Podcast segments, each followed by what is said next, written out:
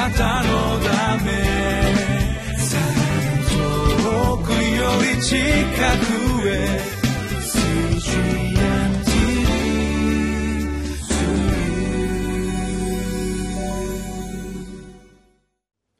皆さんこんにちは。7月12日のリビングライフの時間です。聖書の御言葉は旧約聖書民数記27章12節から23節。タイトルは使命の終わりを知る指導者。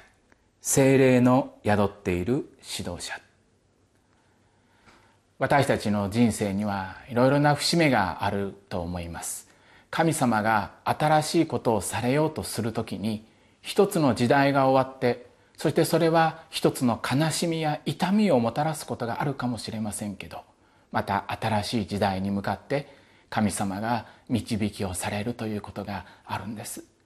神の技は私たちの人生の中で生きて働いて続いていくということを私たちは今日も聖書の中で見ていきたいと思います。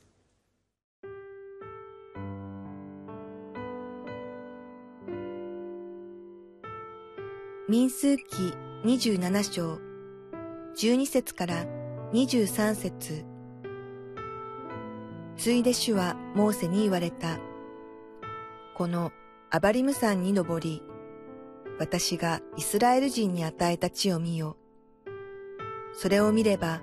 あなたもまた、あなたの兄弟アロンが加えられたように、あなたの民に加えられる。陳の荒野で改宗が争った時、あなた方が私の命令に逆らい、その水のほとりで彼らの目の前に私を聖なるものとしなかったからである。これは、陳の荒野のメリバテ・ガデシュの水のことである。それでモーセは主に申し上げた。すべての肉なるものの命の神、主よ。一人の人を改宗の上に定め、彼が彼らに先立って出て行き、彼らに先立って入り、また彼らを連れ出し、彼らを入らせるようにしてください。主の改宗を買う者のいない羊のようにしないでください。主はモーセに仰せられた。あなたは神の霊の宿っている人、ヌンの子ヨシュアを取り、あなたの手を彼の上に置け。彼を祭司エルアザルと全回収の前に立たせ、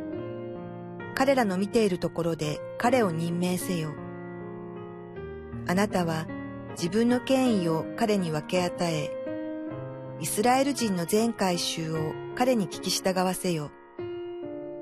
彼は祭司エルアザルの前に立ち、エルアザルは彼のために主の前でウリムによる裁きを求めなければならない。ヨシュアと彼と共にいるイスラエルのすべてのもの、すなわち全回収はエルアザルの命令によってで、また彼の命令によって入らなければならない。モーセは主が命じられた通りに行った。ヨシュアを取って彼を祭司エルアザルと全回収の前に立たせ、自分の手を彼の上に置いて、主がモーセを通して告げられた通りに彼を任命した。今日の聖書の箇所には、イスラエルの民をずっと導いてきたモーセの最後の姿がここで記されていきます。モーセの人生っていうことを振り返ってみるときに、それは出エジプト期からずっと始まっていくっていうことがありますけれどもいろんな時があった喜びの時神の技を経験する時痛みの時本当に苦しみの時モーセはその一歩一歩をたどりながらついにここまでたどり着いたっていうことがあったと思うんです神様はモーセにある一つの重要なことを告げようとされます今日の聖書の箇所27章の12節ついで主はモーセに言われた。このアバリム山に登り、私がイスラエル人に与えた地を見よ。それを見れば、あなたもまた、あなたの兄弟アロンが加えられたように、あなたのために加えられる。ツインの荒野で改宗が争った時あなたが私の命令に逆らいその水のほとりで彼らの目の前に私の聖なるものとしなかったからである。これはツインの荒野のメリバでカデシュの水のことである。神様がモーセに山に登り約束の地が見えるそのところを見せてそしてその使命の終わりをモーセに告げるということが今日のところに記されています。モーセはちょっとかわいそうと言いましょうか。ここまで一生懸命苦労して導いてきたんですけども神様からある一つのことを指摘されてそしてその使命の終わりが告げられていくっていうことがありますと。その事柄の中でモーセだってもっとたくさんの良い技をしたはずなのにでも約束の地を見るだけであるっていうことは何か納得がいかないっていうこともあったかもしれないんです。でも別の視点で見ればモーセが山に登ってそして約束の地を見た時神様が与えようとしたのはこの地だったんだって。何かもしかするとある面ではモーセの苦労が報われるようにずっとあれのイスラエルの民と一緒に歩いてきて最後この素晴らしい出来事をこの地を見せてくれたっていうところで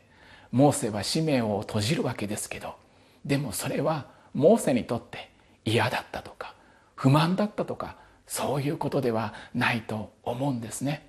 モーセはいつも前を向いています。過去を振り返ってもちろん後悔することいっぱいやり直したいことあったかもしれません。でも約束の地を見せられてこの次の指導者を立ててほしいとパウロはあモーセは神様に願うんです。26章の15節27章15節。それでモーセは主に申し上げた。すべての肉なる者の命の神死よ。一人の人を改宗の上に定め。彼が彼らに先立って出て行き彼らに先立って入りまた彼らを連れ出し彼らを入らせるようにしてください。主の改宗を飼う者のいない羊のようにしないでください。これはモーセの祈りであったと思うんです。もし自分のことだけを見て神の使命を見つめていくならばなぜ私がこんなに苦労したのにってその自分のことだけを見つめてしまうっていうことが出てくることがあるかもしれないです。でも神様は最善に私たちを用いてくださるお方なんです。そして私たちがなすべきことは何かっていうと次の世代のために祈っていく。次の事柄のために神様の憐れみがなされていくように祈っていく。モーセが飼う者のいない羊のようにしないでください。そうやってこの改宗のことイスラエルの人たちのことを思ってるんですね。私は現実生活の中で本当に愛がないものだなって思うような場面がいくつもあります。他の人のことを思っているようで結局自分のことを思ってしまう自分っているんだなっていうことを感じてしまうことがあるんですね。でも私の痛みに固執して生きていくよりも私の不満の中に固執して生きていくよりも他の人の痛みを私の心の痛みとして生きていくことができるならば神様はその事柄をふさわしく正しく導いてくださるお方です。人と人が争ったり私の中に不満や不平がもし出てきたりするっていうことがあるならば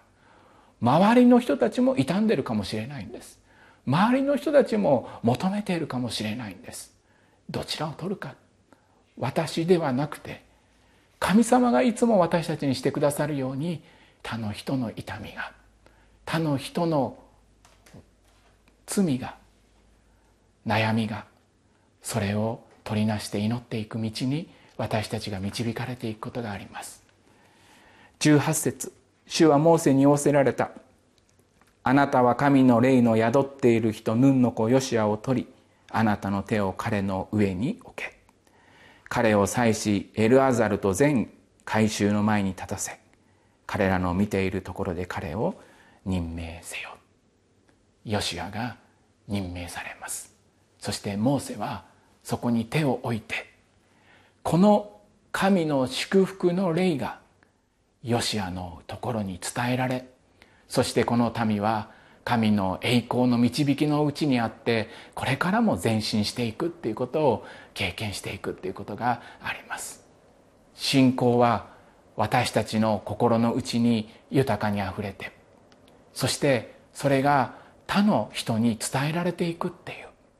私たちはむしろ自分で自分の信仰を完成させるんではないんです。モーセはそうでしたね。自分の使命だけ自分の人生だけを見つめていたんじゃないんです。もし定規で測るとするならば自分の人生っていうのは本当に短い。もうなのかこの手で表すことができるぐらいのそういう長さになるんです。神様にあって私たちが人生を見つめる時自分の計りだけで測って生きていこうとすると悩みがつきものになっていきます。でも私たちはその自分のために生きているんじゃないんですね。神の栄光のご計画の中で私は生かされている。そして私はこの時この使命が与えられて神の技はずっと続いていくっていうことを本当に祈り求めながら私たちは今を生きていく。神の栄光の使命は永遠に続いていくっていうことがあって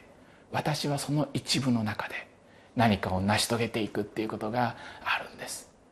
神の国のこのご計画の中に私の小さな人生が与えられているって考えるとですねもう自分の何かを立たせようとか自分の利益を求めようとか自分だけ幸せであればああよかったっていうことをもっと超えてですね苦労してもいい。他の人のために傷んでもいい。自分がモーセで言えば約束の地に入れないっていうことがあってもいい。でも神の見業がずっと続けられていくように私たちが祈っていくとですねものすごい大きな人生観の中に私の人生が置かれている。そうするとですね一方では喜びがあふれてきます。こんな小さなものが神様の使命の一部に組み込まれていてそして今私が果たすべきことは神様が栄光を持って導いてくださる。そしてやがて天国に行った時本当にみんなで労をたたえ合いながらあなたもこうやって神様に従ってきたよね。完全ではなかったかもしれませんけど。でもあなたもこうやって生きてきたよね。そして全体を見た時に神の技はものすごく豊かに生きて働いていたんだっていうそのことを私たちは一緒に感謝することができます。今日も小さな一日ですけど神の偉大な使命の中に今日という日が置かれています。私たちはその神様の霊の導きの中に今今日があることを信じて歩いていきたいと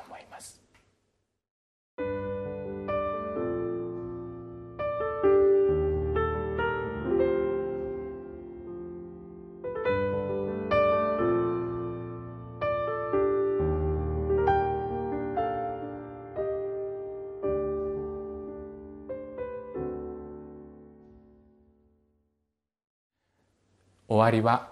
新しい神様の使命の始まりを意味していました。私たちの悲しみ痛み何か絶望失望それはその後に続く神の偉大な